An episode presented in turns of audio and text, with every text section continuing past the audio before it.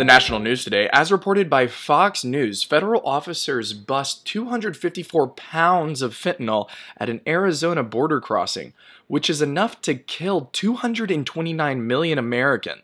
So let's hope that two thirds of us don't travel to Arizona and line up the specific dosage need to kill us to make that statistic correct. In international news, when Hurricane Irma crushed St. Martin two years ago, the French state vowed swift assistance. Aid has flown in, but a fight has followed about recovery plans, exposing racial and class tension. More to follow. In sporting news today, tennis professional Maria Sharapova retires from tennis at the age of 32. Sharapova won five major championships in her career. In Japanese soccer news, pro Kazuyoshi Miura celebrates his 53rd birthday today with his 35th season in the Japanese Professional League. Happy birthday, Kazuyoshi!